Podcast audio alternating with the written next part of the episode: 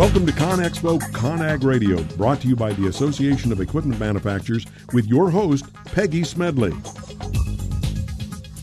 All right, listeners, welcome back to ConExpo ConAg Radio, brought to you by the Association of Equipment Manufacturers. I'm your host, Peggy Smedley. As you know, each week the segment four is focused on job site of the future, and uh, this week is no different. Uh, we're going to focus on examples of deep space design.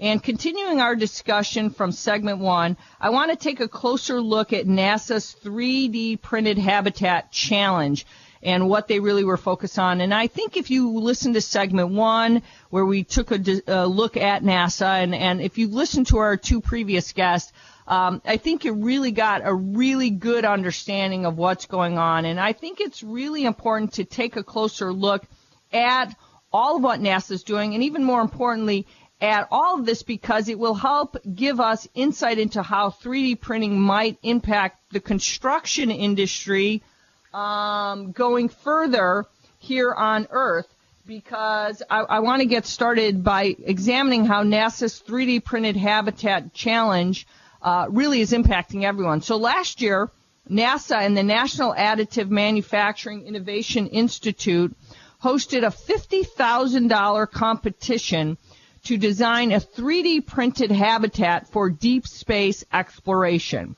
The design competition was part of a larger multi-phase 3D printed habitat challenge. Now, the objective here is to advance the additive construction technology needed to create sustainable housing solutions for Earth and beyond. Now, I love thinking about that because that is absolutely, um, really uh, fascinating to me to think that that's what we're talking about. So, the design phase portion of the competition asked participants to develop state of the art architectural concepts that take advantage of the unique capabilities 3D printing offers. So think about that for a minute because we've been talking about all the unique things 3D printing can do. So more than 165 submissions were received and 30 highest scoring entries were judged. So the first place award of 25,000 went to a team space exploration architecture and clouds architecture office for the design of the Mars uh, Ice House. So if you can believe that. So I want to take a closer look at the Mars Ice House. I just love that name, right? It's really kind of fun. So the water as the core resource NASA has taken a follow the water approach to exploration, and the ice house extends that concept to construction.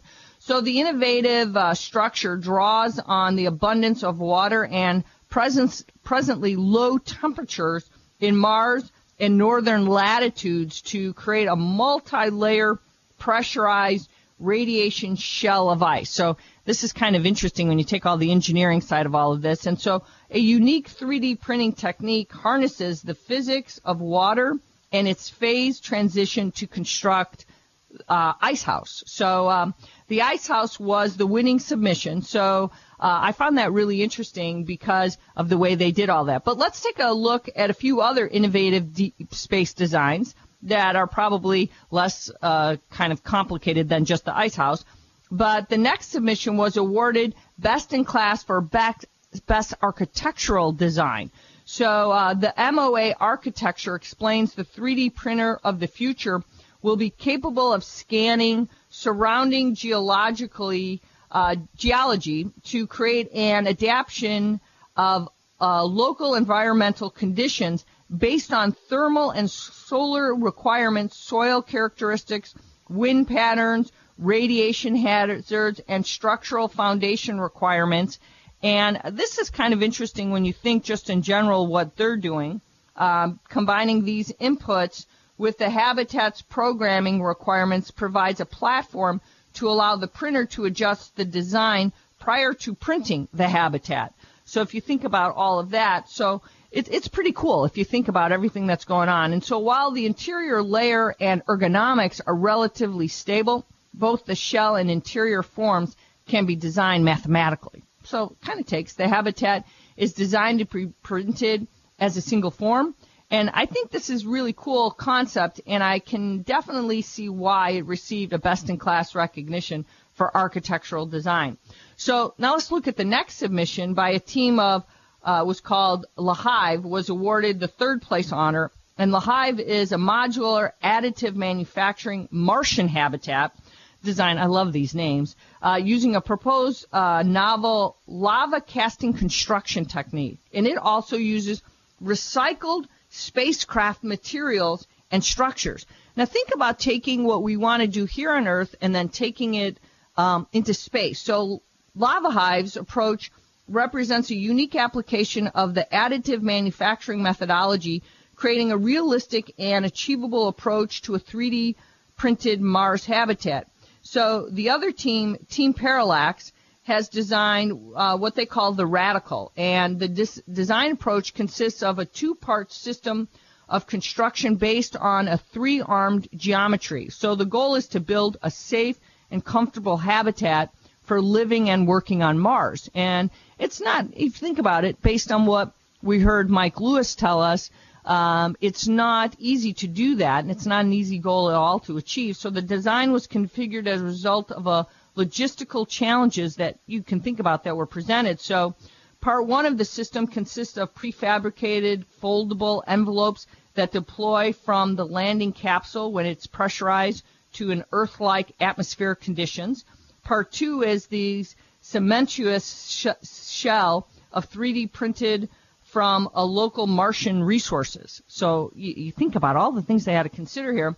So the two parts allow this uh, radical to leverage the advantages of elements and prefabricated on Earth while uh, at the same time minimizing the amounts of building material delivered to Mars. So if you think about it, from 3D printing to sustainable building materials, there is a lot to consider for the future building. And more than that, there's a lot to think about from a construction perspective when it comes to putting these designs plans to action. So I think what's interesting, what once seemed like a thing of the future, traveling to space and cre- creating a sustainable living structures, is really a thing of now. And that's given these examples and what received an honorable mention, what won, um, what may now may not seem that is you can realize the construction industry is going to have to really be a big part of making these visions a reality. And I think so it's really important for all of us to explore these ideas that may seem far fetched to some. And I think that's what's really fascinating is that it's time for us to think outside the box, as I mentioned, especially in construction, because we're really designing things here on Earth and sending them up, you know, to Mars now. And that's what's so amazing is that all of this technology is, is really being used. And we're constructing things that I think we'll begin to hear a lot more of these types of projects. And NASA's design challenge will really be just the beginning of getting people in the construction industry truly involved. And to be able to um, kind of consider these things for the job set of the future. And more and more of you in the construction industry are going to have to apply 3D printing. And I know that we heard Baroque talk about that. We're going to have less, and it's uh, individual humans involved in construction, and we're going to see more machines. But I think it's going to take the human side of things to come up with these creative ideas about how we're going to deliver that, how we're going to have to make these certain materials, and how we're going to have to be able to create these things from Earth to Mars. And that construction, creative creativity is not going to be done just by a machine.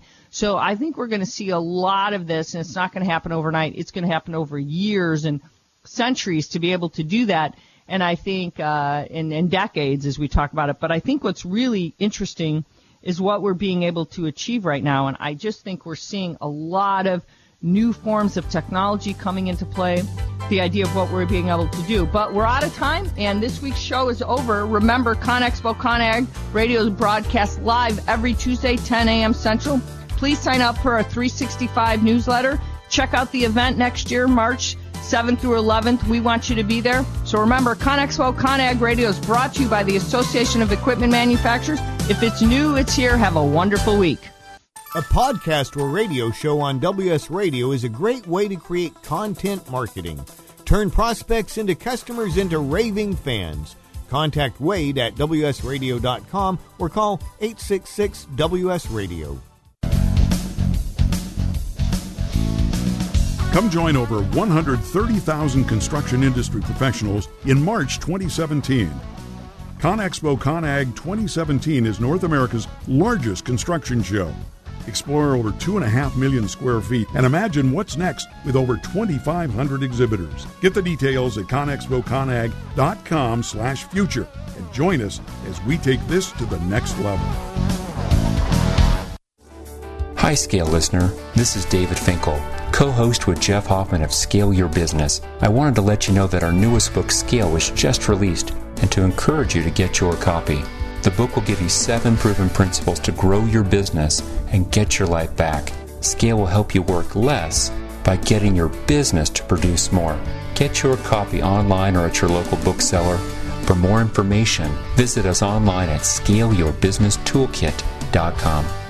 I've been bragging about Progressive Medical Center to you guys for years, and I'm so excited to have Dr. Agoli with us because Dr. Agoli, a lot of people walk through your doors, and some of their biggest problems are they're just fatigued, they're tired all the time, and even though they're dieting and exercising, they cannot get the weight off. Why is that? It's a combination of poor metabolism, inappropriate eating, but but more importantly, it's due to a lack of education and really doing the right testing. A lot of our patients are metabolically compromised. What does that mean? Their metabolism is not functioning. The metabolism is responsible for all physical and chemical processes processes necessary to sustain life, and that includes energy. And without cellular energy, your body is not going to be a burning machine. Let's get back and teach our listeners to be a fat burning machine. It's been a lot easier to maintain my weight since Progressive Medical Center started treating me with all natural supplements, learning proper nutrition, and that can be you today. No more frustrations about being tired or overweight. So why don't you get a hold of Progressive Medical Center today through progressivemedicalcenter.com. This is your life, live it well.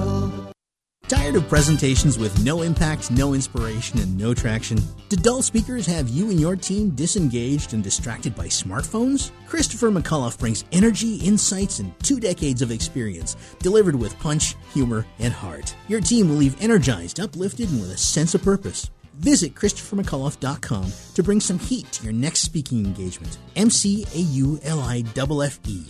ChristopherMcAuliffe.com. Hi, this is Rob Barnett, VinVillage.com, where wine lovers connect. Be sure to tune in weekly to Vin Village Radio for exclusive, in depth interviews with the who's who in wine and food.